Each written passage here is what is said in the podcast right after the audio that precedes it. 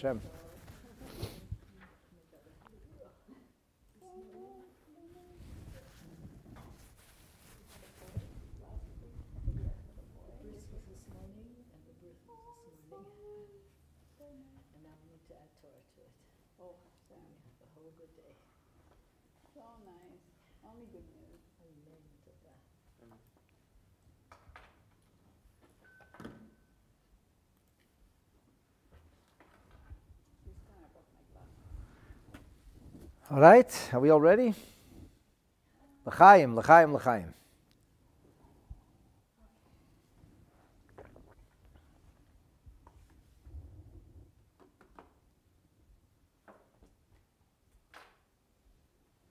Uh, I don't think we're live. Oh, there we go. Shalom, Valet. Can you hear? And can you see? Something's funny here. Yeah, Facebook and on live. YouTube too? Yeah. Okay, excellent. Okay, so ladies and gentlemen, welcome back. Today, wrong turn. You took the right turn to come here to learn about the wrong turn. So today's episode is number 111. I can't even believe it myself. In the Shaar HaBitachon, we're not even halfway through. And the good news is that uh, you know, we're learning Bitachon. And we're learning how to nurture and develop our trust in Hashem, which will give us the ability to live with certainty. Now, before we start to study, I just want to thank and acknowledge our, our generous sponsor, Rachel Pauline Kamin. Thank you for sponsoring. It sponsored in memory of her beloved mother, and his name, her name, pardon me, was Rivka Bat Ze'ev.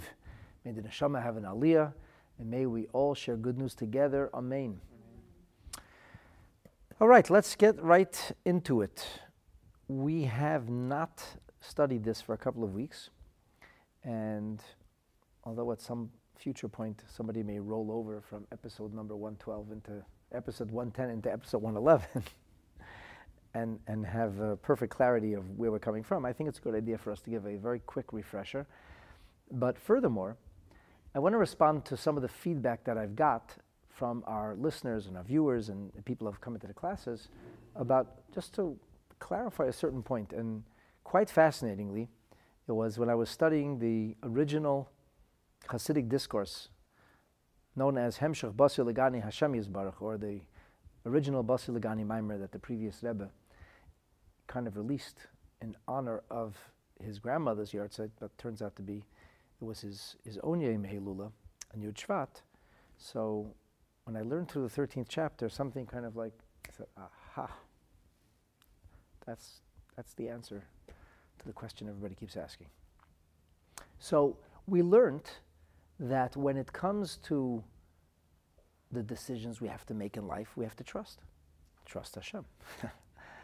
we ever be certain of anything? I mean, how, how could anybody live with certainty? How could you know for sure you're doing the right thing?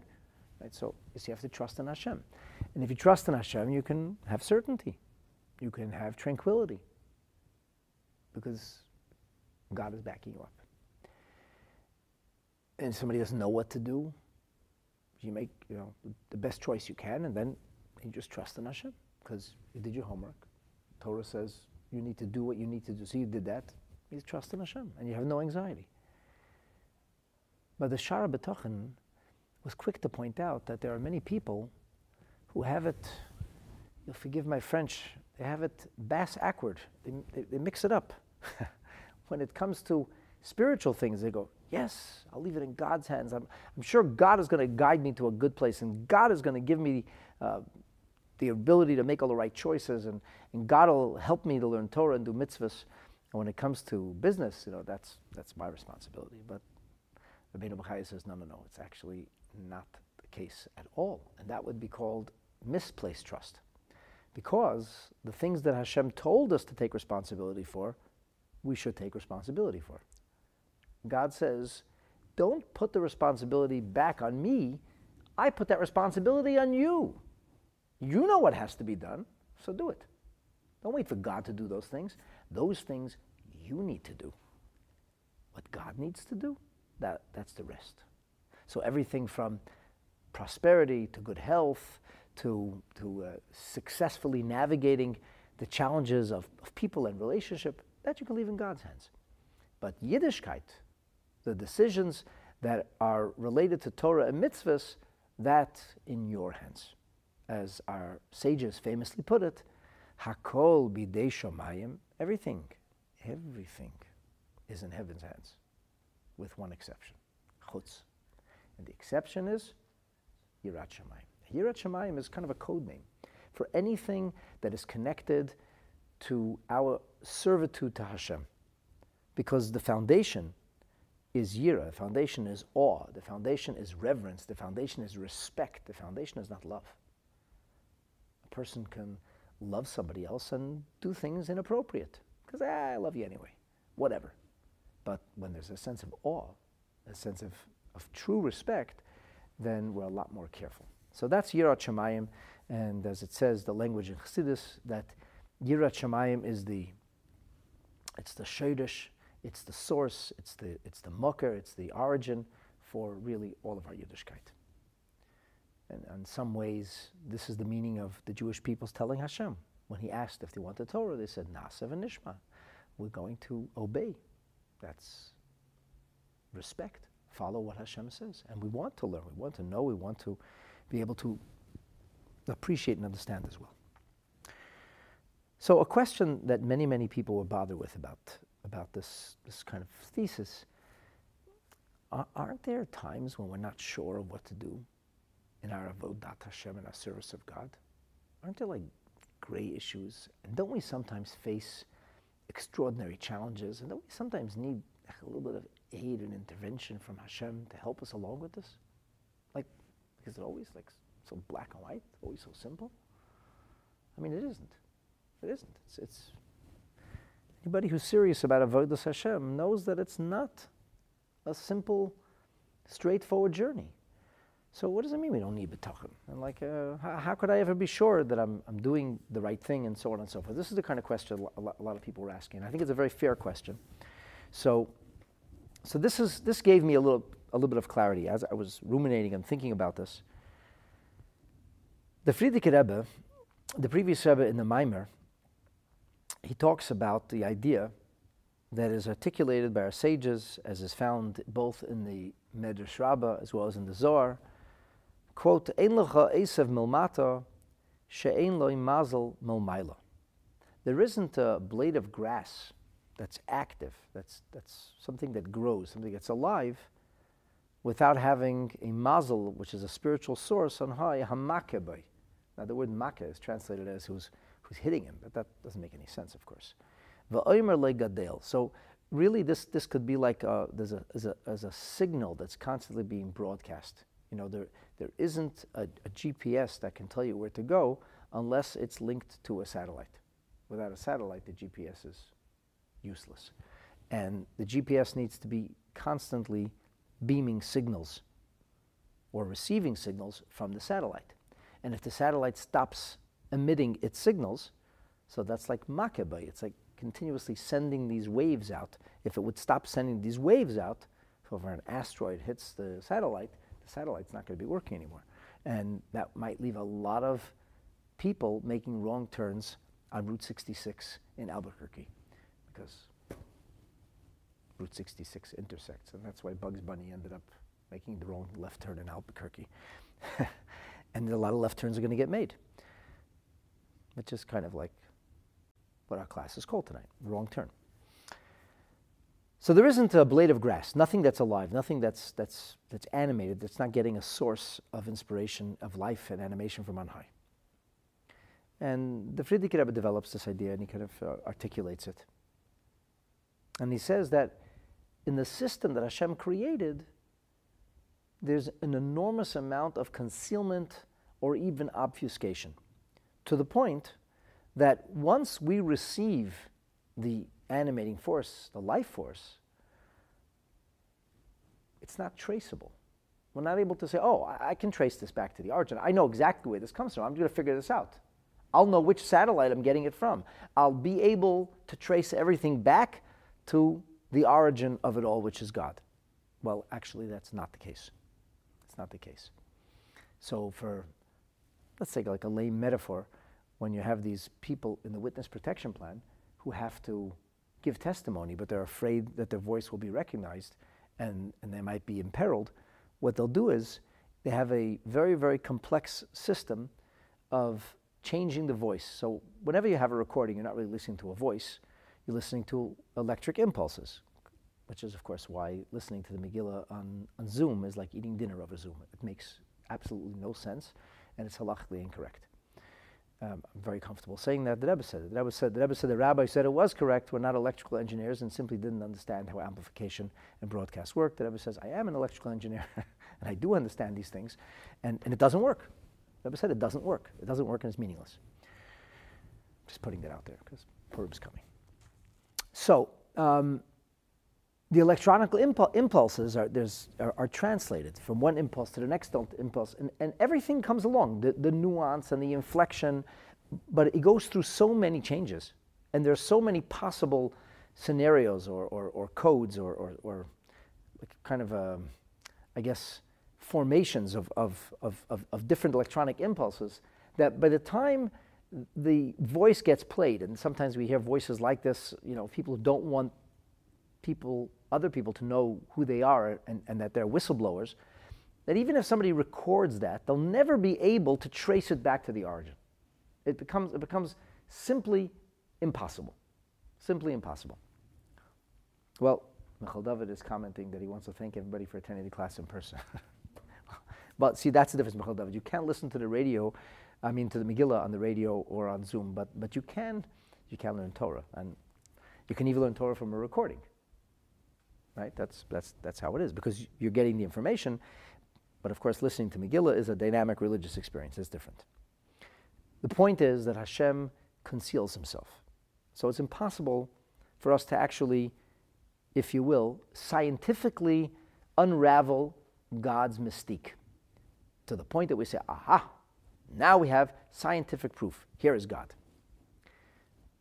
You know, the, the God particle, the Higgs boson God particle, essentially what it is is they found sequence where they didn't expect it. And things like this can't happen randomly, at least not sequentially and not regularly. And they kept finding the sequence, and they kept finding the se- same sequence again and again and again. And at some point, they isolated this, this sequence and said, this, this is not random. S- something is causing things to happen in a certain way. And because obviously the, the only explanation is that somebody is choreographing the soul, they called, they called it the God particle. I don't remember seeing people banging the doors down coming to Shul that week because they discovered God. So, ah, see, scientifically proven. Higgs boson, God particle, houses of worship fill up, said the headlines in no newspaper anywhere in the world. Why not? Because people say, yeah, yeah, yeah, whatever, it's a God particle. You know, it's, it's a euphemism. They, they're calling it God. But Hashem made sure that's going to be the case, which is, by the way, why what we're doing is very meaningful, because it isn't obvious or overt. So, what is the prime example of this denial? Who is the biblical, if you will, poster child for God denial? Who's the, who's the villain, the arch villain? And the answer is Pharaoh. The Pharaoh. Why Pharaoh? Because the Pharaoh, the Pharaoh publicly claims divinity right? He doesn't have any washrooms in the facility. If he doesn't have any facilities, no washrooms in, in his palace, tells everybody that he he just has intake but no outtake, and of course nobody can understand that. It's interesting how the Jews go later on to eat manna for 40 years and have the same phenomenon, except they actually have nourishment melting into them. But that's a subject for a different day. So the Pharaoh, the Pharaoh says, as, as Ezekiel puts it prophetically many centuries later, he said, Here's the Pharaoh summed up in one sentence. Li yo'iri va'ani asasini. It's my river and I made it. The river is mine, and I created it. So the Pharaoh said, The Nile is the source of sustenance for Egypt, and I am the source of the Nile. I create this. I made this. Now, obviously, Pharaoh didn't make the Nile River. That's ridiculous. The Nile River was around for thousands of years before Pharaoh came along. And it is true that the river used to rise, the waters used to heave or rise forward. And this happened because Yaakov Avinu, father Jacob, gave a blessing. This is a talked about in the Medrash Tanchuma, and it's quoted in Rashi actually in the Chumash. It says that Jacob, Father Jacob, blessed the Pharaoh. What was the blessing? That the river should arise to him. And, and that's what happened. So the Pharaoh not only does not acknowledge that the blessing came from a rabbi, from a tzaddik, who had the power to influence the will of God, because tzaddik goes there, Baruch Hu tzaddik says and God listens. Not only did Pharaoh deny that this was a blessing from a Jew, from a rabbi, from a tzaddik, and enslave the generation, the progeny of Yaakov, he went on to say that I made the river. It's my river. I do. All me. I do everything. I am the center of the universe. So it's very easy to poke fun at Pharaoh. Say, what an, what an idiot. A fool. Like, how, uh, how delusional could he have been? He was like in total denial, pun intended, of God. But the Frierdiker Rebbe, in this 13th chapter of Basi Legani, goes on to say that don't laugh, but look in the mirror instead. Pharaoh is just a caricature. Really, we all kind of do this. He says, and this could be found by people who are involved in commerce or business, and he says it could also be found amongst those who are involved in spiritual pursuit. And he illustrates this. He says, Hagam, although that you have a Balesik who's quite observant. And, but he's cheshev, he thinks that koichi va'oitzim asali Paraphrasing scripture, my power, my wherewithal, my ability created this valor. The hagam sheyedeo maimin shehu hanoisan l'cha koyach choyil. Although this is a Torah literate and observant Jew. And he knows that the verse goes on to intone, lest you think that you built this, you made this. Instead, remember that it is God who gives you the power, the ability. He says, yeah, he, he knows that. And he knows that our sages says it's Birchas Hashem that is Tasha, that it is the blessing of God that brings affluence or wealth and he's mentioning Umaska Shem Shmayim Al Kol Dover V'Dover B'Iskei. Somebody says, "How are you? Baruch Hashem, fine. Can you meet me tomorrow? Be'ezrat Hashem, certainly." He's mentioning God all the time, but this is what we're going to call lip service. He's gotten himself into a habit, but he's not thinking about God because, because deep down he takes pride in his success, and he thinks, "I succeeded." and he's very proud of himself. He says, Chochmasi amdali. Ah, I was, I was smart. I knew when to invest. I knew when to pull out. You know, you know, I watch the markets. You know, I get up three o'clock in the morning and I look at the Hang Seng, and then I, I, I follow the, the the trajectory, and I, I, I, look at I look at past performance. You know, I'm, I'm really smart. So I, I played the market. I said, how'd you get so rich? Well, let me tell you how I got rich. I had, a, had a, methodology. I had a, had a whole very carefully planned program, and I diversified it. I had all the things, but then I had this new idea that I put in place, and the guy could explain to you exactly how he got so rich. And, and of course, at the same time, he's saying Baruch Hashem. at the same time, he's saying, he's talking about God, but he actually believes that he did it. And of course, when everything is great, he is filled with pride and arrogance. And he thinks, that it was his own wisdom.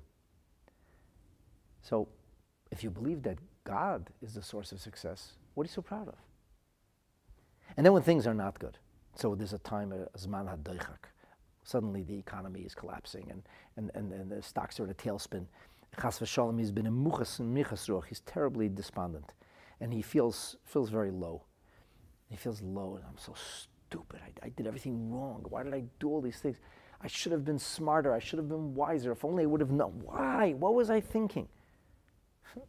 And Frierdiker Rebbe says, Shneim enam emes.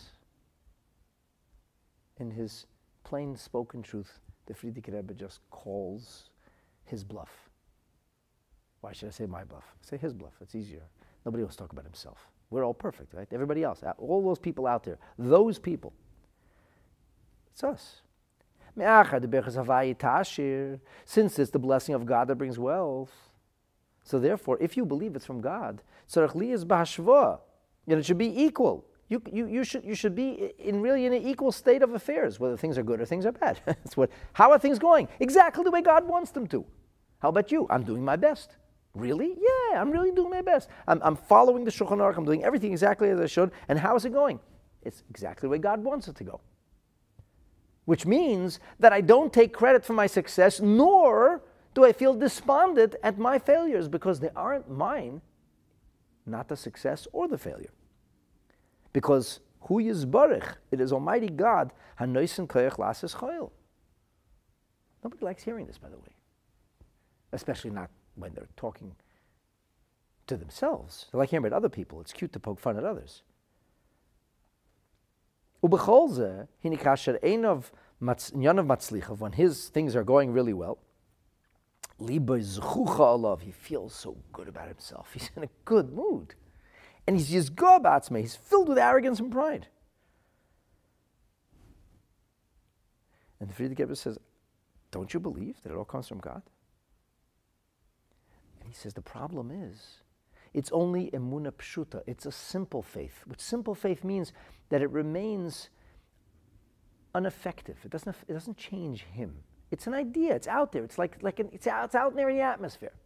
So what happens is although the Frierdiker Rebbe doesn't speak about this in this Maimer, like the words of our sages say that the thief is making his heist and he's praying to God to save him. But if you pray to God because you believe that God could save you, and presumably he must be sincere, because unlike the people who are sitting in the pews of shul and davening, who aren't thinking about God, the guy who is making the heist, he's really praying. He's actually praying.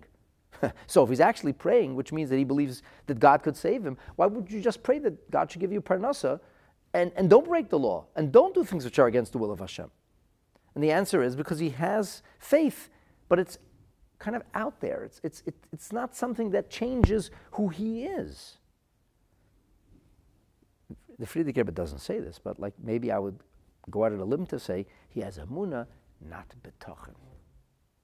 Because betochen, it would seem, is how faith becomes internalized and acted upon. And then the Frierdiker Rebbe says the same story repeats itself amongst those who are dedicated to spiritual pursuit, Yoshvei Oyel, people who are learning Torah, and they know it's God's Torah. And, and, and despite all of this, when they're learning Torah and succeeding at understanding some profound ideas or solving a seemingly intractable problem, coming up with some creative solution to something, they forget about God. And it's like, wow, this is so good. I figured this out. I know how to explain this. I know how to. It's not you. This is, this is a gift from God. If you do understand Torah, it's a gift from God. But the Torah scholar forgets this just as quickly as the business person forgets where his or her success comes from. And, and you start to look at the Torah, well, it's, it's, it's an idea. Well, so, so how come this person succeeded in Torah study? Because he's a genius. That's why, because he's really smart. And worked hard, of course. You have to work really hard. Well, he worked really hard and he devoted himself, and because he worked really hard, that's why he figured things out. Yeah, but that's actually the opposite of what Torah is. Torah is not a document of intellectual pursuit or, or, or, or a body of knowledge. Torah is divine knowledge, it's God's wisdom, spiritual pursuit. And it's so easy to forget about God. So easy. So this is not about worldly matters or, or, or, or spiritual uh, pursuit. It's the same thing. It's the same thing. Betochen, betochen that, that, that you, you, you trust in Hashem that if you're going to try and understand this, that you will succeed and that your, your understanding is a proper understanding, you have to rely on Hashem. If a, a rabbi is asked a shaila, and he prays to Hashem, that Hashem should give him the proper intuition. And he has to believe that if he's put in that position and if he actually studied, not if he uh, didn't study and doesn't know the halacha, say, ha, God has to give me, uh, magically give me the answers. But that, that if he spent the time, researched the subject, tried his best to come to the answer, put, reached out for all the help he could find, and in the end, the answer the question's been posed to him, Hashem will help him, and that he will come to the answer. Of course, you need betachon for that. Of course, of course, that requires trust. Rabbeinu Bechaya is not saying that doesn't require trust. Rabbeinu Bechaya is speaking about the things that are clear. What do you do when things are not clear? So, so let's talk about that. What do you do when things are not clear? What happens if somebody has a medical condition? What should they do? They go to a doctor. And do you know for sure that the doctor's advice will be best for you? You don't know. So what are you going to a doctor for? So, so who should I go to Facebook and ask for medical advice? I mean, a lot of people are doing that these days. They post their medical questions, and all the experts chime in. But that's like a silly thing to do. So we should actually go to the experts. If you want to know how to invest, speak to the investment professionals. They, they research this. Why? Because b'derech teva, in the world of nature, what we're supposed to do is do our research and make educated decisions, even if they're sometimes educated guesses, but at least they're educated guesses. At least they're based on some kind of rhyme and reason. That's not why they'll be successful. So, do you know with certainty that you made the right choice? The answer to all of those questions is no. No, I don't know with certainty. But I have to trust in Hashem. I did my part as well as I can. I trust in Hashem, He's going to make it good. However, when it comes to my Yiddishkeit and I have a decision, a halachic decision, which is clear that this is the right thing to do, and many times in life we know what the right things are, even though we don't like the answer and we're not happy with the right thing. But the right thing is very clear. This is what's right. It actually is black and white. It's extremely uncomfortable, but it is black and white. What happens then? What happens then is I don't have to trust in God. There's no room for trust. Then I simply have to do the right thing. Forgive me. Leave God out of the equation. Meaning, don't blame God and say, Well, I don't know, so you know. You know exactly what has to be done. So do it. Well, how am I going to do it? If God asks you to do it, He gives you the ability. He gives you the strength, He gives you the courage, He gives you the stamina. If He asks you, if God asks you, yes, you can do it. Because, because if you couldn't, we have to believe that God would never ask you to. So if He asks you to, you can. And it's actually that simple. So I think, I think this is the, I, I, hope this clears up some of the feedback that, that, that, I, that I've, I've been getting and some of the, the questions about spiritual pursuit versus non-spiritual pursuit. I think this, I hope this helps frame it a little bit. At any rate, I'll tell you, I'll tell you what else this did for me. So, so going through this, what also became very clear to me is why Rabbeinu Bechaya continues on to seemingly, it sounds like he's repeating himself again, but he really isn't. That's one of the challenging things about, about the Shaar HaBitachon. It, it sounds, sounds very pedestrian. It sounds like he's repeating himself, but, but he never really is. Chas v'sholom. And he says the word va'oid, and va'oid could be understood as a secondary reason, or va'oid can be understood and, as they translate it in the Kehot edition, and I think, I think it's the right translation, they translate va'oid as furthermore. Furthermore. Which furthermore could mean something else, but it could mean he's continuing to drive home the point. So it's, it's, it sounds like it's, the logic here is slightly different, but it's not inherently disparate. It, it, really, it really drives home and clarifies everything that we've been saying up until now. And that, that brings us to wrong turn, the, wrong turn, the wrong turn in Albuquerque. Um, if you're following along in the Kehot edition, where on page 171, now, whilst I like the way the word ve'oid is translated, I don't like the, the uh, introduction, the elucid, elucidative sentence. An additional difference between Torah matters and worldly matters. I don't think it's an additional. I, I, I think it's I think it's furthermore. It's not a second reason. It's continuing to further what we've already studied. Okay, so let's see. Let's see, and you'll, you'll you can all be the judge. I'm, we, are going to learn what says in here, and you'll you'll uh, you'll see why I say that, that it's that it's furthermore. I just want to see if I have any questions. Oh, it's a lot of comments here. One second. Okay, here we are.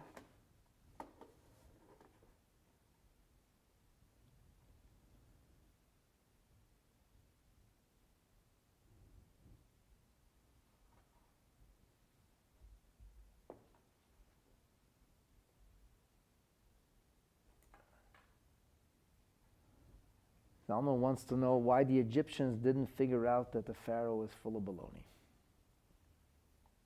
For the same reason that you and I don't figure out that we're full of baloney. That's why. because hindsight is 2020. That's why. All right. So, the oid ki inyane ha'olam that regarding or when it comes to worldly matters, and I want to emphasize that in some way this refers to spiritual matters also, meaning when we don't have the clarity. Let's, say the Rav who gets asked a Shaila, who needs to find the answer. Although he puts it, he frames it as worldly matters. But, but this is because he, this is not talking about uh, the, the doctor or the lawyer or, or, or, the, or the, the architect or engineer. This is talking about the person who gets the direction and then has to make his own decision. This is talking about the person who asks the shaila and then gets an answer. So, in Yadi Ha'olam, when you get the answer on worldly matters, Yesh shetoshuv hasiba hamishubachas meguna v'hameguna mishubachas. I'm gonna I'm gonna read this again.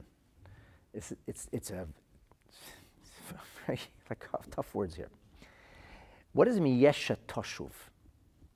So the word tashuv is often translates translates as in return. Right? Like people say tshuva, tshuva is to, is to return. So a lot of things things can come can bounce back, come back at you. Meaning you think person thinks that a particular means, it seems to be going in a certain direction. It, seem, it seems to be meshubach. Now, meshubach literally means praiseworthy. And I looked in different translations of, of the Shaar HaBitachon, and it got at least three different translations. Like in the Kehot edition, they simply translated as good, good and bad. I mean, that's not what meshubach and meguna means, but it's just a simplification. Maybe that's a wise simplification. I don't know in the ArtScroll, they, they uh, translate it as positive and negative. A little more sophisticated, it's the same thing.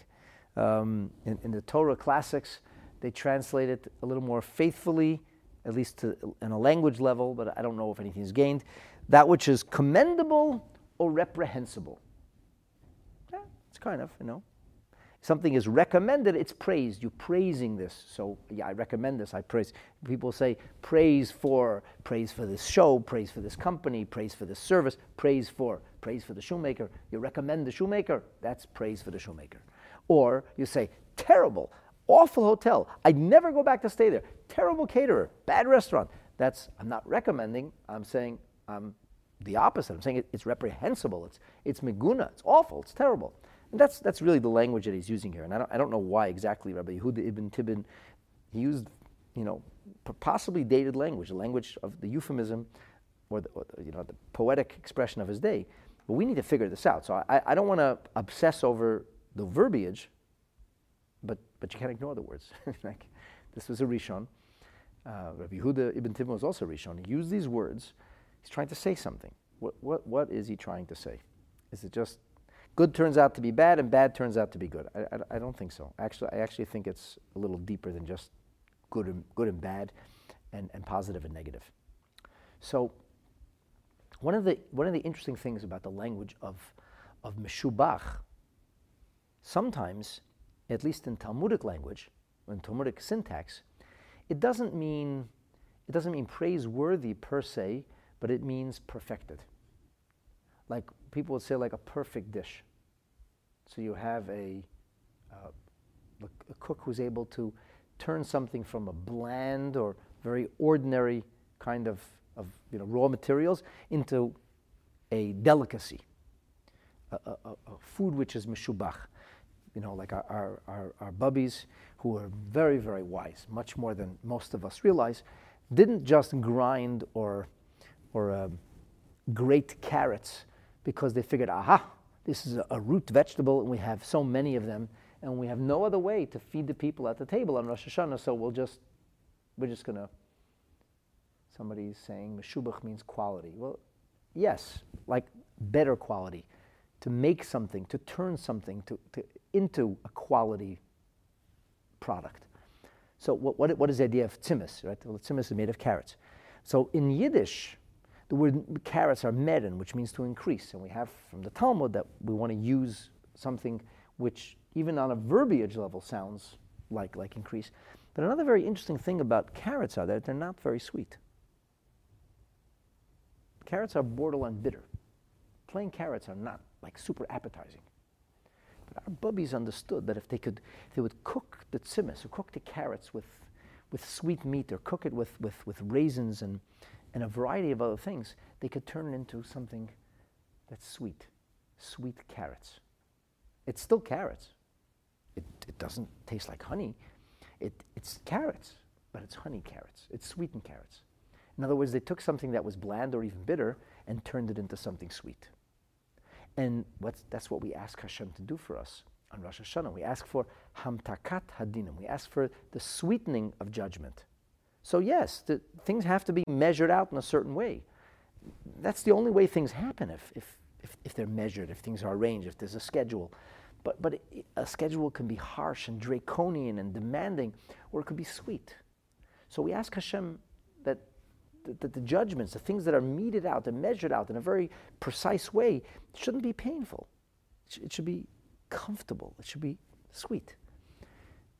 We have a situation sometimes where we're, we, we think that this is a, something that can really be, this is going to be sweet. This is going to be, oh, Michael David's pointing out, you might as well eat chocolate. That's exactly the point. It's not about eating chocolate. it's about eating sweetened carrots. So, meshubach means this is how I'm going to sweeten it. I come up with the right recipe. Now, usually the recipes work. Sometimes recipes can bomb. In life, there are many recipes. So you have a recipe. I have the recipe. I'm going to be able to bring all these moving pieces together, and it's going to produce not a cacophony of sounds, it's going to be a symphony. It's going to be sweetened. It's going to be geschmack, as we say in Yiddish. It's going to be wonderful and then it turns out terrible. I said, like, how did that happen? I said, well, we, we didn't know how circumstances around us were going to shift and change. We, we, I, I, I thought this was good. It made sense on paper. The equation seemed right, but in real time, it didn't turn out that way. And I think that's what and I don't know what Rabbeinu Bechaya originally wrote in, in the Hebrew Arabic that he employed, but I, I, have a feeling that he wrote something like this, and that's why Rabbi Yehuda ibn Tibbon chose these words. I mean, like, like I'd, I'd, I'd ask the translators who go with, you know, simplistic verbiage like good and bad. Do you think that uh, Rabbi Yehuda ibn Tibbon didn't know about Tov and Ra? What, like you, you, you think he just didn't know how to say good and bad? So he came up with some convoluted way to say good and bad. He said Meshubach Maguna, but he meant good and bad. That's not giving him a lot of credit. And, and, and to assume that Yehuda ibn Tibbon would have mistranslated the words of Rabbeinu Bechaya, that he wrote good and bad in Arabic. And, and Yehuda decided to, you know, kind of make it shine and sparkle and throw in some poetry. That's, uh, I don't know. if that's how you're going to study this Shaar HaBitachon, you, you're, you're, uh, you, you have no respect for, for, for the author or for the translator or, or, or really for the, for the, for the sacred text. And th- that's not what inspired the Jewish people for the last thousand years.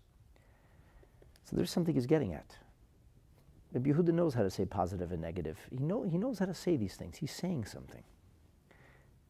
It's not, he's not saying something simplistic. He's saying something very profound good and bad. That's it's much much profounder than good and bad. You try to fine tune something. You had, you had a very very carefully orchestrated strategy, and it was the perfect storm. Every single detail went sour. And then a person can think that, like, everything's going wrong. All these things, everything is wrong. It's all bad. It's like this is this is just a, a debacle, a disaster. And then it like somehow turns out to be the most wonderful thing at all. What you thought was an awful set of circumstances turned out to be a beautiful set of circumstances. and it wasn't awful at all. You know, so there's this, this ridiculous story. It's, it's a ridiculous story. They, they, they tell about, the, the, about bitachon, about trusting in Hashem and just, so that this, this rabbi is friends with a king and the king values him and the king starts to pressure him. I want you to come with me on a hunting expedition. The rabbi's like no no no we don't hunt. I don't know how to do that. And the king says no you're my friend and i want you to come and you'll see. Anyway the rabbi's no choice. You know a king? Okay fine. He goes hunting. And he doesn't know how to use a firearm. And, and he's getting out of the, the wagon and they're going into the forest and the firearm misfires. And, and the rabbi shoots off the king's finger and the king is furious he flies into a rage and he wants to shoot the rabbi, but you know, doesn't want to be like an outright murder. He locks him up. So that's a life imprisonment, solitary confinement, locks him up. And he's fuming, and he only has three, three fingers. He's maimed, he's a maimed individual. And the story goes on the rabbi languishes in prison for months on end, and the, and the, and the king is fuming, continues to fume, and every time he looks at his hand, and he's, even when it heals and there's no more pain, he misses his finger, and he's just can never get over his anger. And then, and then another hunting, hunting expedition, he ends up getting captured by this, this, this tribe living in the forest, and it turns out that they're cannibals. Cannibals, and they realize they have some very important people here, and they're looking forward to lunch. And they decide that the king is going to be the first dish. He's going to be the first serving. And somebody, they, they examine him, because, you know, you got to examine the, the meat before. He's missing a finger. And they're like, no, no, no, we don't eat that. We don't eat that. We don't eat this. It's terrible. He's missing a finger. He's blemished. We don't have blemish meat over here. So that's it. The king goes free. King goes free, and now he's like thanking God. He's thanking the rabbi. If my finger wouldn't have been shot, I would be roast beef. So he comes back to home eventually, and he's uh, so contrite, and he brings the rabbi out of prison, and they wash him up, and he begs him forgiveness, and I say, I'm so sorry for putting you in prison. And the king says, Now I understand this bitachon thing you've been telling me about. Now it all makes sense to me. But he says to the rabbi, Tell me just one thing. There's one thing that bothers me. I understand why I had to lose my finger because it saved my life. But why did you have to languish in prison for the last few months? And the rabbi says, Why? Because if I wouldn't have been in prison, I would have been with you on the hunting expedition, and by now I'd be roast beef. So it's a, it's a, it's a simplistic, ridiculous story, but it's actually it's actually not that simplistic and it's actually not that ridiculous. It's, it's a caricature of life. A lot of things go wrong. You say, what did God do that to me for? How could God do that to me? I was doing a mitzvah and I was doing, and, and everything went wrong. How could this be? But then it turns out, oh, so that which I thought was terrible actually became the most wonderful thing in the world. We have a member of our shul tells the story of, of, of his father who went to the train station because uh, the, I think it was the Vizhnitzer Rebbe was coming to town and he was playing, he was playing uh, a violin and then he fell off his violin and, and, he, and he broke his leg and he said, how could this happen to me? I came to honor a tzaddik and honor Torah and instead my leg got broken. Anyway, a whole series of mishaps, but in the end, it turns out that's what saves his life. And that's the only reason he ends up alive and that's, and that's how he survives the war. So it's a much more sophisticated story, but there are a lot of stories like this in life. And, and, and here's a very important part of, of this lesson. We don't always get to see the ending. We don't always get to see the ending. Sometimes, sometimes we never get to see it. Sometimes it's a generational thing. Sometimes it only gets discovered much later. And having bitachon is when things are in play, to be certain Hashem is going to make it good. Good that's overt and obvious. And when things, chas v'shalom, if it doesn't work out to be, then to be able to move seamlessly from bitachon mode into emuna mode, saying, gamzulatova, this somehow is good too, I just don't know about it yet. Just don't know about it yet. you know, I'll tell you something that I, my own, my own uh, like family, like something that, that, that it kind of bothered me for, for, for a long time. So that, you know, the Frierdiker Rebbe had, had Hasidim that remained loyal to Yiddishkeit, and, and so many of them just got arrested and they were murdered.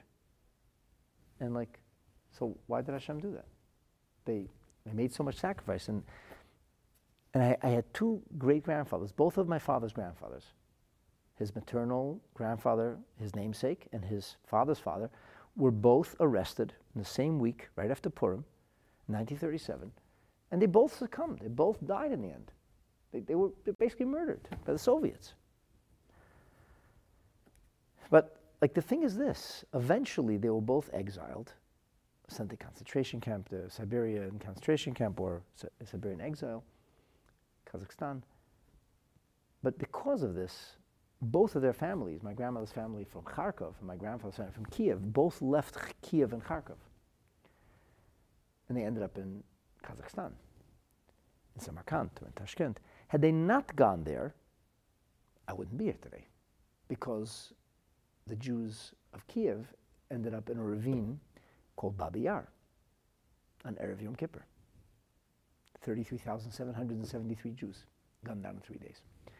And the Jews of Kharkov ended up in a ravine which is not as well known because it was only 10,000 Jews or 11,200 Jews that were killed in a place called Drobitsky Yar, which is also a ravine outside of, and there are almost no survivors from Kiev or Kharkov. Is before the trains. It's before the. So, yes, both of my great grandfathers died at very young ages, but it turns out the rest of the family survived as a result. And there's no foreseeable way that that would have happened otherwise. So you can ask the question so why did they have to suffer? And why, did, uh, and why I, I, don't have the answer. There's, there's, there's always going to be a lot of questions that we'll never have answers for. We have six million question marks that we live with every single day.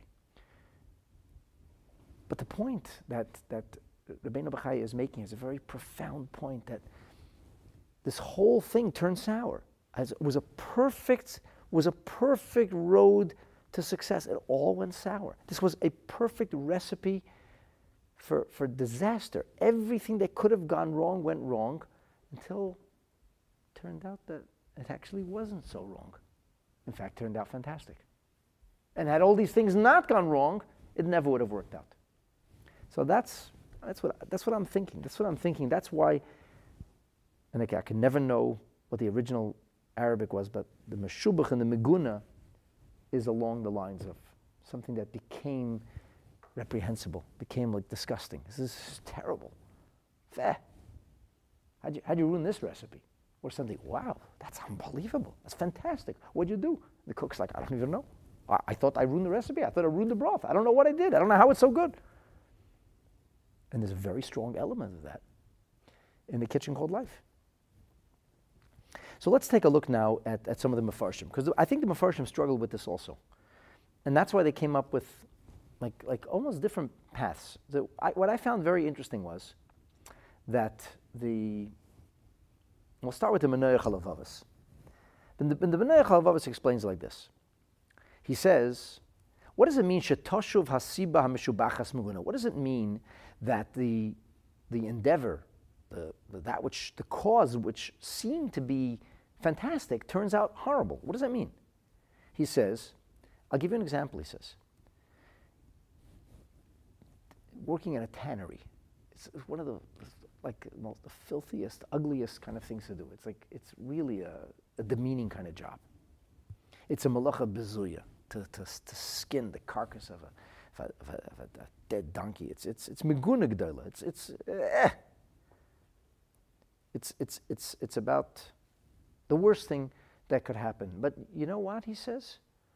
What if that gives you an honest way to make a living? How, how bad is that? Yeah, he's a tanner. He's a tanner who makes an honest living. Who's the other guy? Oh, oh that guy? His name is Madoff. Yeah, he's, he's very wealthy. No, you know, he's not a tanner. Of course not. He's just a ganef. Nobody hates the tanner. Nobody mentions his name with hatred, hissing at him when they say his name after they say, was an honest, good man person who tried, worked, provided for his family, honest to a fault. And this person was terrible. So it turns out that, yeah, he's a tanner. What's wrong with that? So, so what's, so, yeah, yeah, that's actually what he does. But he could have been a, a huge stockbroker. Yeah, and a big ganef. I'm not saying stock, every stockbroker is a ganef. I'm just saying like it could be a person ends up doing something which is demeaning. And you say, how did I do this demeaning thing? And you say, you know what? This was a, a wonderful way of God saving me from maybe something really awful that would have come my way. this, they say, is a true story, although I never actually got a name. That there was a, a, a man who came from Europe and, and he got a job. What kind of job is he going to get? He was a shamus in a shul. What did the shamus in the shul do? Well, the shamus in the shul got up very early in the morning and he, he kind of cleaned the shul and whether he had to actually put wood in the wood burning oven or however it was, he got it ready for the people who would come to daven and all the siddurim should be there, everything should be clean, everything be, people would come in the morning to pray and he'd be there.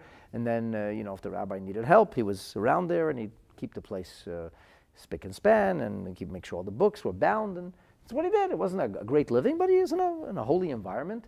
And if there was a, a wedding, he'd come along with the rabbi, he maybe sign the documents.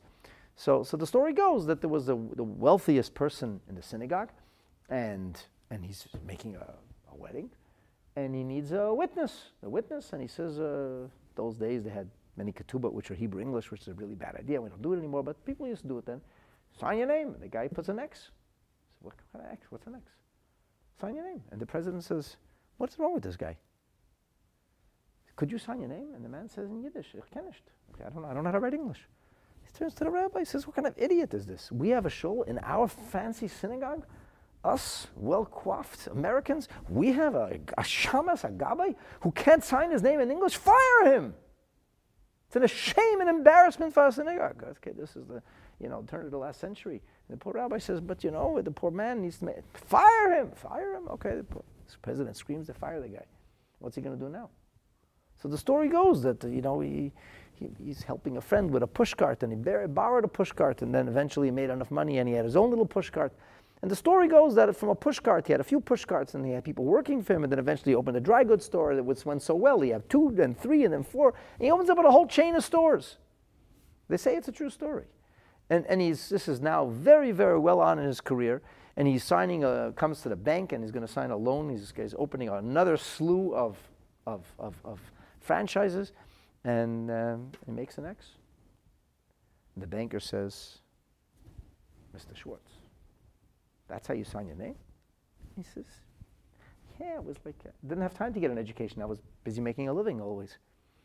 And he says, wow. He says, You have all this success and, and you can't even sign your name in English? I can't even imagine what you would be if you knew how to sign your name in English. And, and, and the man said, It'd be a shamus and a shul. So, what he thought was horrible is what a, what a bezuya, what a what an undignified way to make a living, to, to be hawking shmatas in a pushcart. And he ended up being in the textile industry. He said, he's skinning a calf. He said, yeah, skinning a calf. He's, he's, he, he's making a living. He could do very well for himself. So that's, what, that's how the Menoyach Halavavas uh, understands it. And he says sometimes, sometimes, that that which is going to be highly, seemingly inappropriate becomes the greatest blessing. And this is like a perfect story. The, so the Gemara actually says this. This is Gemara. He says, take a look at the Gemara in Maseches Pesachim on page 113. The Gemara says that Omar le Rav Kahana. Rav Kahana said that Hafoich bin Veilta, a person should engage, involve himself in uh, dealing with you know, a carcass, an animal carcass. He says, Va'al tipech b'mili. That's better than being what they used to call in the old days a, a horse salesman. You know, what, what they call in the vernacular a car salesman. I'm not suggesting that anybody who sells cars is doing anything. Rather, just like the, this euphemism the, you know, the euphemism of, of being a, you know, the, this person. And he says, that it means skin a donkey, a carcass in the market, and shkila agra, you'll take your uh, payment. Valtema kahana, don't say I'm a, I'm a big kahuna. Are you kidding? Me, I'm going to do those low things. You know who I am? Hey, this is what you got to do to make a living. Make an honest living. What's wrong with that? What's wrong with that? You drive an Uber? And if I drive an Uber, what's wrong? Am I stealing from anybody? Keeping myself gainfully employed. That's it. I'm doing what I have to do. I'm providing for. my. There's nothing wrong with that. It's okay. If Hashem wants a person to be wealthy, he's going to be wealthy. If Hashem doesn't want him to be wealthy, he's not going to be wealthy. He can't change that. So the idea that I'm doing an undignified thing, or how could I end up in such a horrible situation, and actually turns out to be your ticket to extraordinary success. Who, who will know? The answer is only Hashem will know. Only Hashem will know. So this is how the Menoyach Halavavas puts it. The Nehedar BaKodesh, he, he kind of tweaks things a little bit, he takes it in a little bit of different direction. And I want to share with you because these were, these were very, very great scholars, very wise, intuitive. They, they, they knew so much Torah and had such a profound understanding that you know, we can only dream about. And it's, it's worthy of seeing how, how did they understand these words? How, how did they kind of appreciate Rabbeinu Bechaya's, the point that, that, that he makes in, the backdrop of, of uh, the, their broader knowledge of Torah. So the, the Nehedar BaKodesh says like this. He says that the explanation is very simple.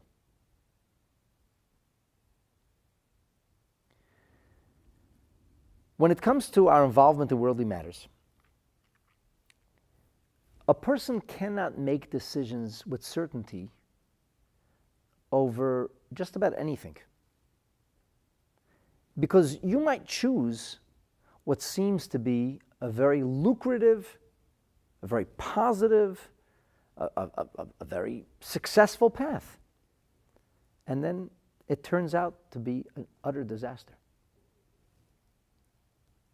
And then it's very possible that somebody who found himself by default in a path that, you know, he's like, I don't, I don't even know what I'm doing here. Like this has no future. This has, this has, this doesn't have a tomorrow.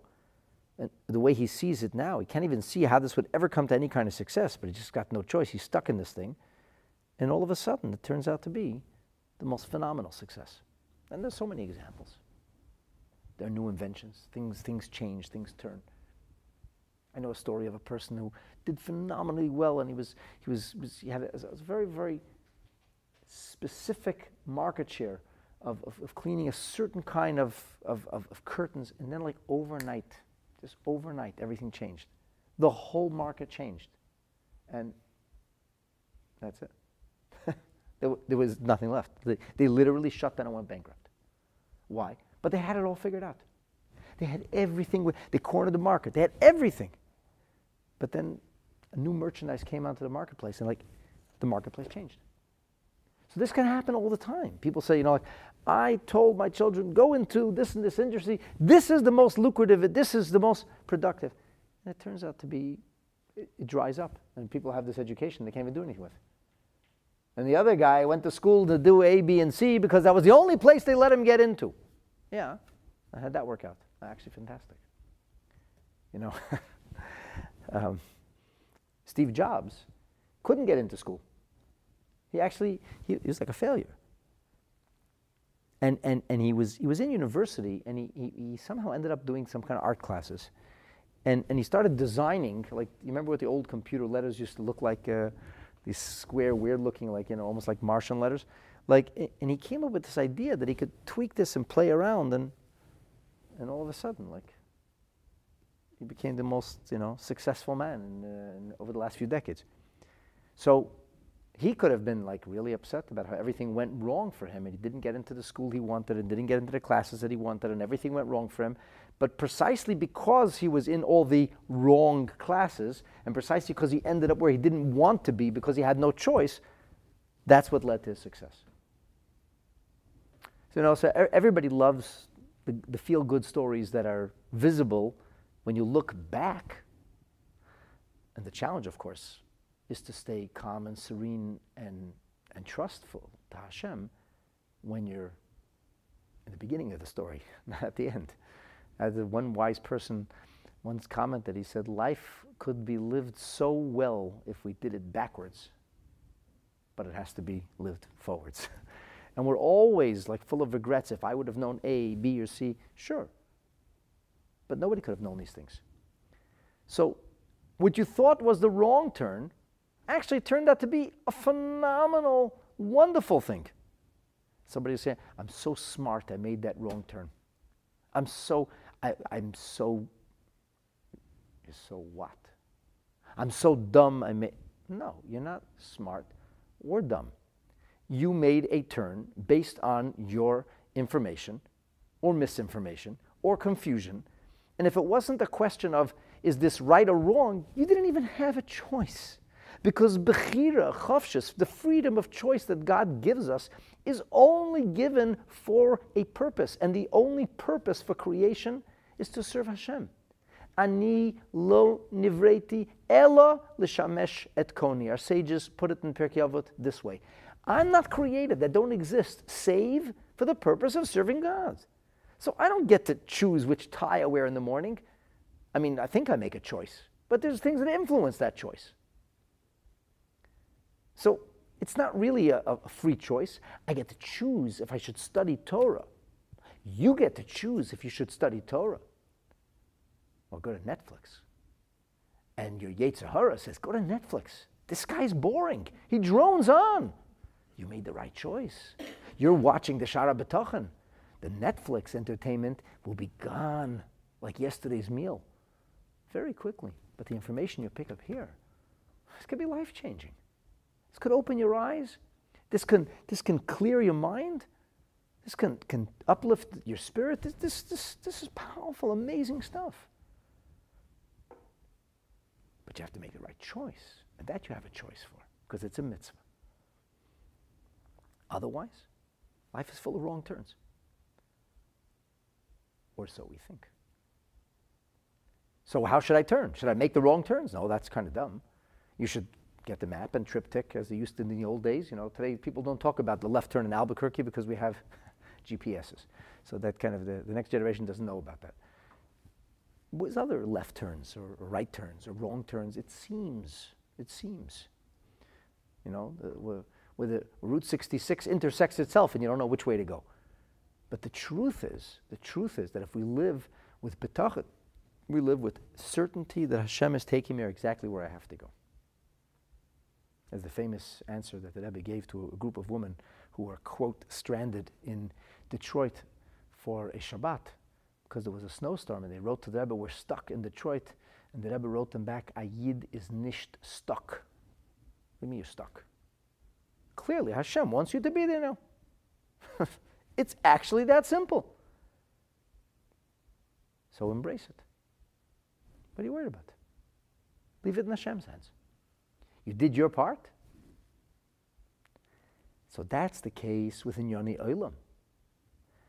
Ah, you know, just to further this along, so, so the, the Pas Lechem, he says, you know, they'll put it a little bit differently. He says, Eis shahamida shahoisa ad heina mishubachas. He says, whatever was causing this to be a wonderful mix, fantastic recipe, until now, all of a sudden, something changes. So, you know, the, the, the temperature changes, and all of a sudden, everything goes off. And now it's off. It was, was delicious, but now it's. I didn't know the temperature was going to change. I didn't know the fridge was going to blow. I didn't know there was going to be a blackout. Of course you didn't. But, but that's how it turned out. Locheni says,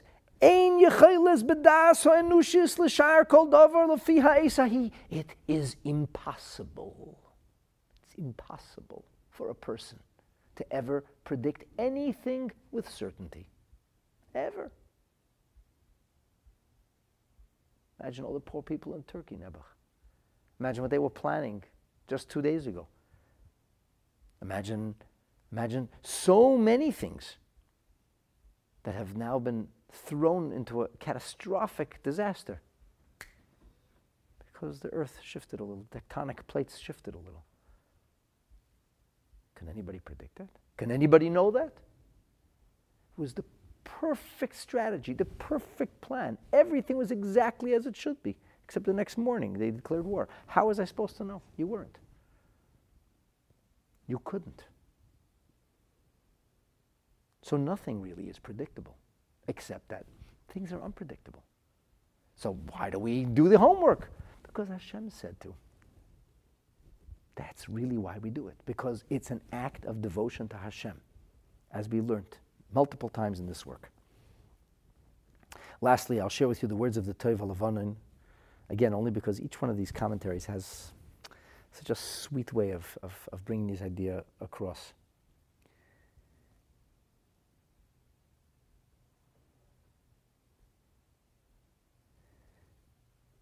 He says the truth is that a person at any given moment makes a choice, and lefi hanira, based on the observable data, it's taiva, he taiva. And then what he thinks was great. Acharisa darchim avas. You know, the person who fought to get onto that plane.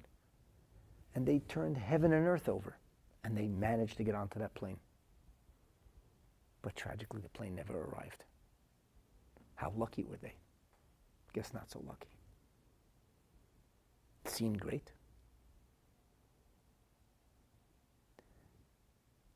One of the great tragedies of the, the, the Entebbe rescue was a woman named Eva Bloch who had food poisoning. She was taken away to the hospital, and everybody was jealous. Said she's free. She was never seen again. Who could have predicted that? Who could have known that? It seemed to be a stroke of wonderful grace, a fantastic opportunity. It brought her to her death. People can find themselves in a terrible situation. This looks bitter and bad. And in the end, this very thing, this brought an extraordinary tra- transformation a wonderful turnaround, delivering fantastic salvation. Levanon says our sages kind of alluded to this when they says halara you make a blessing on something bad like you make a blessing on something good because what you think is good may not be good and what you think is bad may not in the end be bad. This is the Meshubachas, the Meguna paradigm. Ach, however, here is the beautiful, stunning difference when it comes to our Yiddishkeit. Ha'avoida v'ha'avera. So sweet his language. The service doesn't say ha-mitzvah v'ha'avera. Ha'avoida. The toil, the effort that a person expends over his or her Yiddishkeit.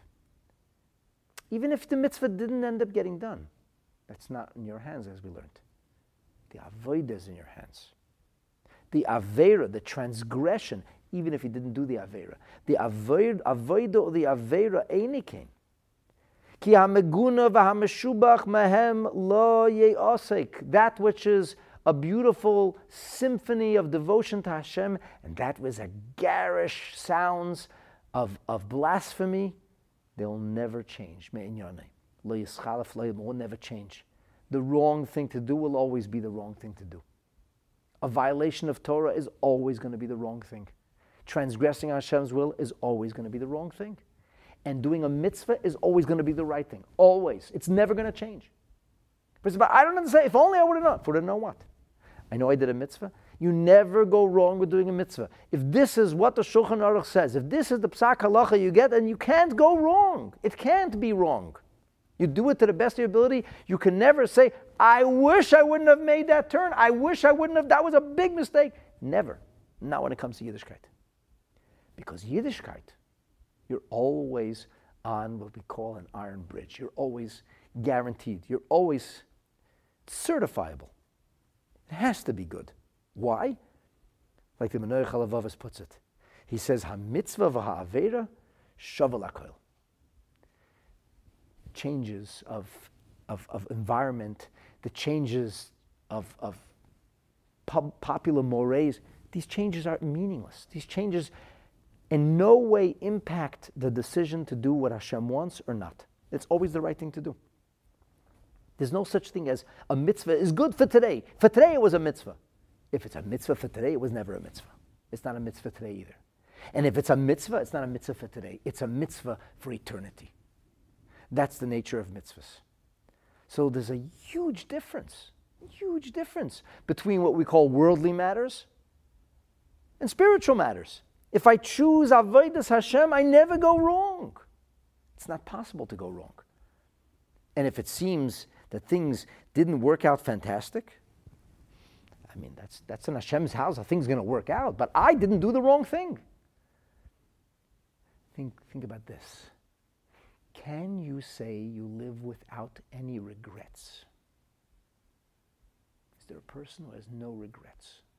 And the answer is we should be able to say that.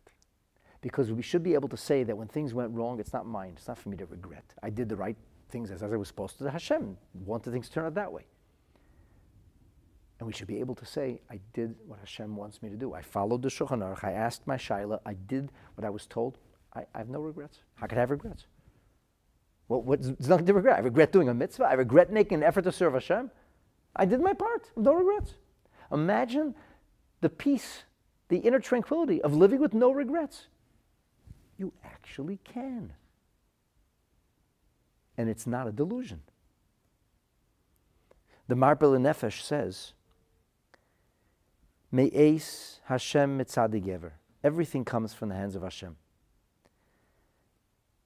That's with regard to worldly matters.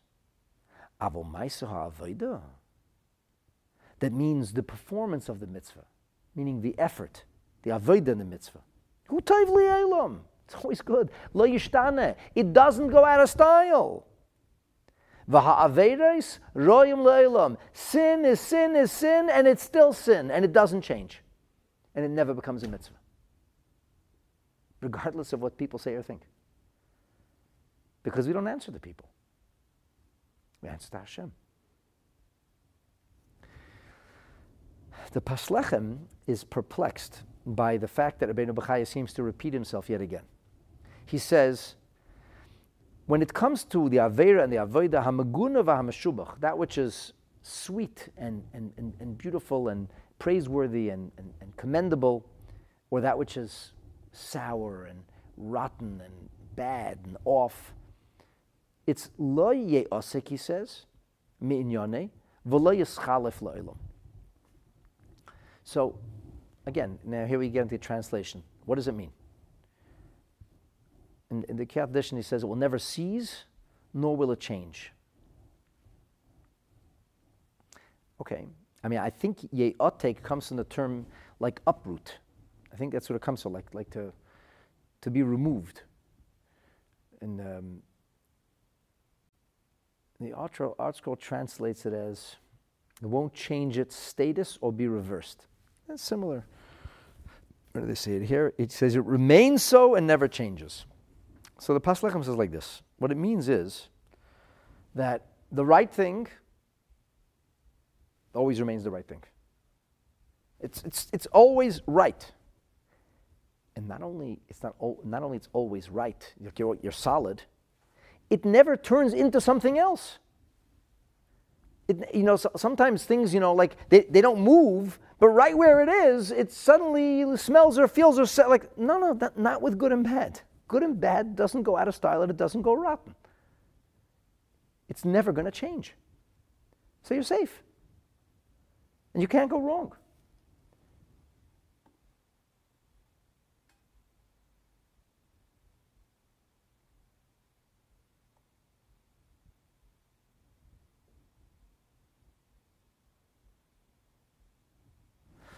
Okay, so the, in the Kehot edition, on the bottom of page 171, he quotes Reb Saadia Gaon, and I, I, actually have him Amunas Vadeas in my library at home, and I couldn't find it because I, I, like to, I'm like a bookie guy. I like to have the safe in front of me.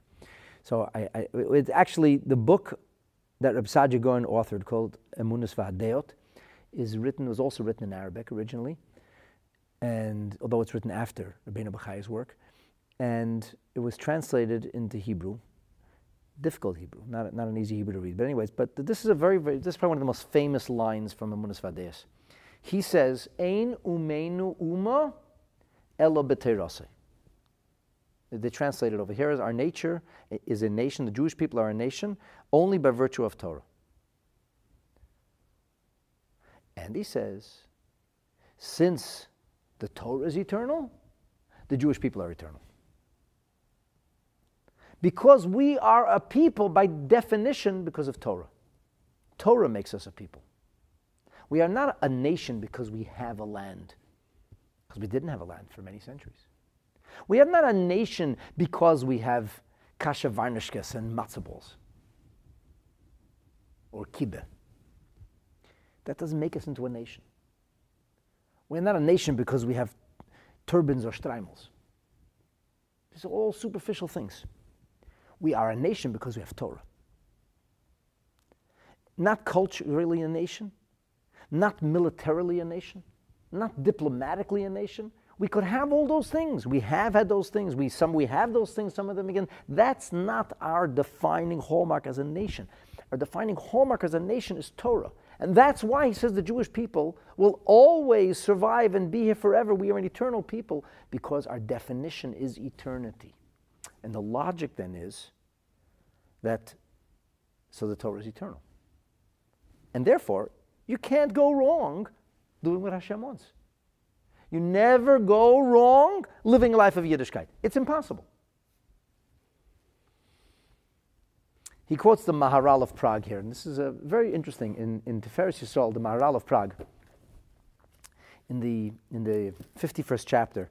So he says, he talks about, he says, there are those people, not amongst our nation, he says necessarily, you know, naysayers from outside our nation, who, who have suggested or thought that the Torah is not eternal, that God changed his mind. For a while, he wanted these mitzvahs, and he said, you know what, these mitzvahs are getting old and rotten, let's try something else. Maharal says, what do they point to? They say, huh, if the Torah was real, so where's the Beit HaMikdash? Where are your offerings? You don't do those things anymore. Ah, so your Judaism changed. The Torah can't be eternal if you can't keep all of it. After all, can you keep all the mitzvot?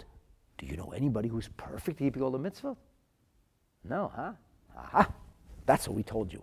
That Judaism is a mission impossible. It can never be fulfilled. And therefore, now just love and that's it.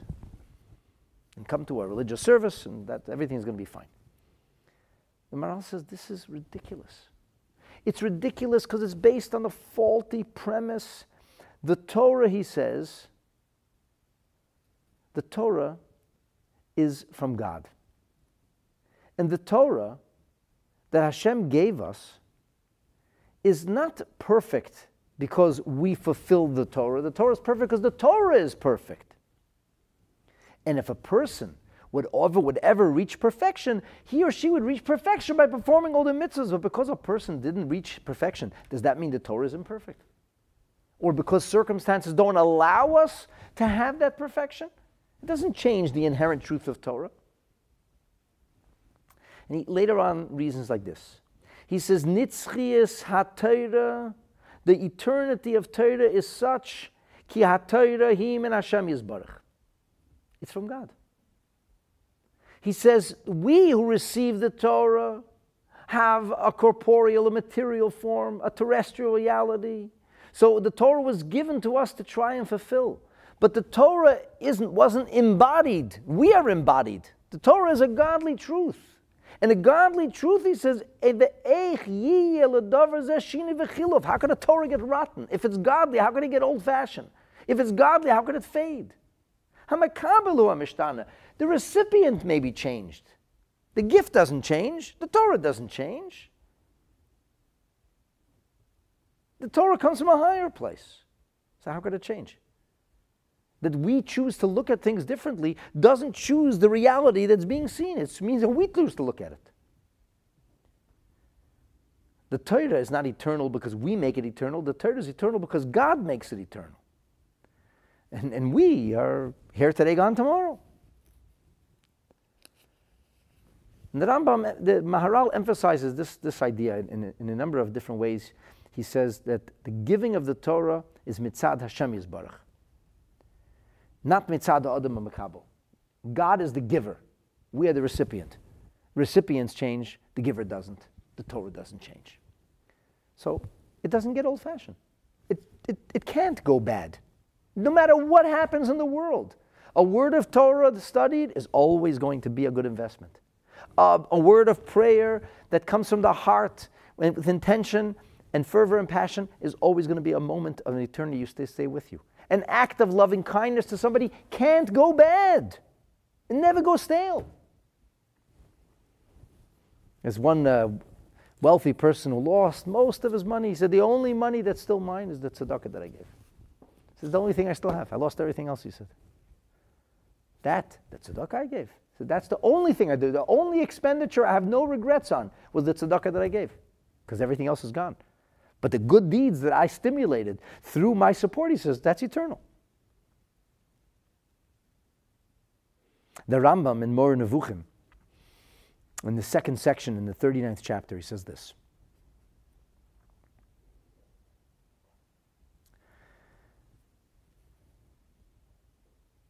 Whatever the Torah says, he says is eternal.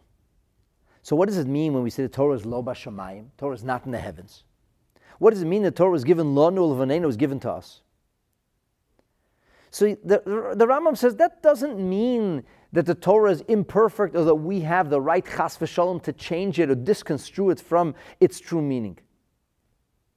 It means that because the Torah was given in a way that we received it, that that, that, that giving is an eternal thing. Hashem gave the Torah to us, so that's the meaning of Torah Lo Shemayim. That's the way Hashem gave us the Torah. It's that way eternally. Now, what, is, what does he mean? So he says, he gives a number of examples, but if you want to, to, to really zero in to understand like, like what he's saying, there's a, a beautiful comment from Tzvi Chayes, Maharatz Chayes. It's found in the back of Masechet Bava on page 59. So the Gemara over there talks about this, this argument between the sages. And Rabbi Eliezer ben Hyrcanus, he said that, that something, the halacha should be a certain way. And, and the sages discussed it, and they said no. They, they disagreed with him. And he said, I'm right. And he went on to stimulate or, or, or catalyze a number of otherworldly phenomena. Walls caving in and, and, and, uh, trees collapsing. And the rabbis are unfazed. They said, no, no, that's not the way we understand the Torah. It's not the way. It's not, we, we have to rule the Torah by based on what we understand. And so the heavenly voice comes out and it says, This is the halacha. This is how it's learned in heaven. And they were not phased. They said, That's very nice. But here on earth, this is the way the Torah is learned. And the Gemara says that the heavenly voice said, which literally reads as, My children, you have been victorious over me. What does that mean? If it's godly Torah it never changes, and God says one way and we say another way and we're right, like, what does it even mean? And how does, how does that kind of square with the words of the Maharal that it's, it's the God's Torah, not our Torah? We change, God doesn't change. So Maharatz Chayes explains it in such a, a, a really beautiful way. You forgive me, I gotta take my glass off, it's very small letters. He says, the Yisoid and the Shoirish, the foundation and the root of our faith in Torah, that the Torah will never change, is because something that's perfect can't get more perfect. Perfection is like a sum zero game. Perfection. It is perfect. And because it is perfect in every which way, it's not possible to find anything like the perfection of Torah anywhere else in the world. There is nothing else in the world that has the perfection that Torah has. Nothing else in the world has Torah's perfection. It can't be. Nothing else in the world is perfect. Everything else in the world, as perfect as it may be, it's perfect in this situation and it's imperfect in another situation. Perfection doesn't exist outside of God. So he says, this perfection which comes from God, and it can only be thorough because only God cannot have any omissions and cannot have any changes. As God is eternal, so to the Torah is nitzchis. He says, take a look in the Moreh Nevuchim. We just looked in that at Moreh Nevuchim together. And he says, this is meaning of lo bashamayimi. So he, he explains this. What, what, what did Rambam mean when he said that? He says that we got in Hashem's Torah an immutable law. An immutable law was that achere rabim lahatot. That we have a doubt and we're not sure what to do. That the Sanhedrin has to discuss this and they have to rule a halacha based on their understanding of Torah, and whatever the majority says, that's going to be the halacha. That's God's system, so to speak. And the system that God put in place doesn't change. It can't change. And all the maifsim, all the miracles that Abelezer caused, which Yetzim Teva, which go in beyond the pale of nature, that doesn't change the basic principle that Torah says, Lo which means Hashem tells us we should pass in the halacha. So they refuse to move away, so to speak, from that basic principle. And he says the meaning of Natschuni is not victory. Natschune comes from the term, I am eternal through you. Ki ma'aminim nitzchi. Your belief in my eternity, natschunai. That's my eternity. Matschunai bana netschunai. You, that is my eternity. The idea that I gave you the responsibility to rule on the halacha when a new situation comes up and you have to implement Hashem's law, that doesn't change. That is my eternity, says Hashem. Says it's a beautiful story, I mean a tragic story. It's told about a, a man who was missing, and and um, you know the, the, the, this happened in just happened in Europe, 18th century Europe. This tragic stories used to happen, and and uh, they, they, this guy was gone. This guy was gone. And this poor woman was alone, and, and she wanted to move on with her life, but she didn't have any evidence that her husband had actually. Nobody has seen a, human remains. She went to all the biggest rabbis at the time, and nobody could find a, a cogent halachic formula to, to permit this woman to move on. And Rebbe Levi Yitzchak Berditchev writes a letter to the Alter Rebbe. And he says to the Alter Rebbe, I know he's dead. He said, Tzaddikim, I know he's dead. And the Alter Rebbe wrote him back, I also know he's dead. But Torah lo b'shamayim he. You don't paskin halachot based on premonitions of holy people who have a deeper consciousness. That's not how Torah works. Torah has to work on basic understanding. There are principles to how a psak halacha works. There's an amazing uh, manuscript from the Tzemach Tzedek. It's printed in the Hisofis, in the Miluyim on, on uh, And it's about making uh, Shehechianu when we read the Megillah in the morning. So the Rambam says you don't make a Shehechianu again, only at night. And the Alter Rebbe Pasch is like that. And the Tzemach Tzedek writes, Afal pi she'adayni avi zekeni rabihu, even though it's my Zedi and my Rebbe and my teacher, it's my, it's my Rebbe. Says Mikol Mokim, Torah he, this is Torah. And I have to rule by my understanding of Torah. And the Tzemach Tzedek says, you should make a Shechianu. And the Tzemach Tzedek is two generations after the Alter Rebbe, and that's how we paskin. That's what we do. I, but it's his Rebbe. That's very nice, but this is a halacha. and a halacha has to be paskin like halacha says. So there's principles. That principle eternal. So people come along and say, of course the Torah is eternal. But I'm talking about like a practical shaila, and I went, and this Rav gave a psak, and who is he? He knows what God wants. He who could be so so so so so so arrogant to think he speaks in the name of God? My dear friends, this is how halacha works. There are principles. Hashem gave us these principles. We have to govern ourselves with those principles. And you can never, ever go wrong. Because you did the right thing. Or not. And that, says Rabbeinu Bechaya, is a certainty that can only be found within the framework of what we call Avodat Hashem. Whereas for everything else, we need to have bitachon. We need to have place our trust in God that hopefully this wasn't the wrong turn, and what seemed to be the wrong turn will turn into the right turn. But when it comes to halacha, there are no wrong turns, and there are no mistakes. And as long as we follow, we have to know that the Torah is eternal, and therefore, le'osek, le'eschalef, le'olam. May Hashem give us the fortitude and the strength. I know I'm not supposed to say Hashem should give us. We're supposed to find it. He gives it to us. May we merit to actualize the fortitude that Hashem has already given and continues to give us, the koyach, that we should continue to do the right thing and to follow what Hashem asks us to do because it never goes bad, it never goes sour. And every drop of goodness is eternal. So imagine there's this proverbial reservoir gathering every drop of goodness. And at some point, it's going to flow over. When that happens, the whole world will be bathed in its glow the whole world will be saturated in the knowledge of Hashem like the waters that cover the ocean. That's what we're waiting for. That's what we're praying for. And every single time you do a mitzvah, and if it comes at great cost and great travail, and it takes great effort, it's even more meaningful. And every time we make a contribution, it's never lost. It's there forever. And together, all these little drops, all these small contributions from the ages will reach the crescendo with the coming of Mashiach b'mheira ubi amenu amen. Thanks so much for joining. Have a beautiful night.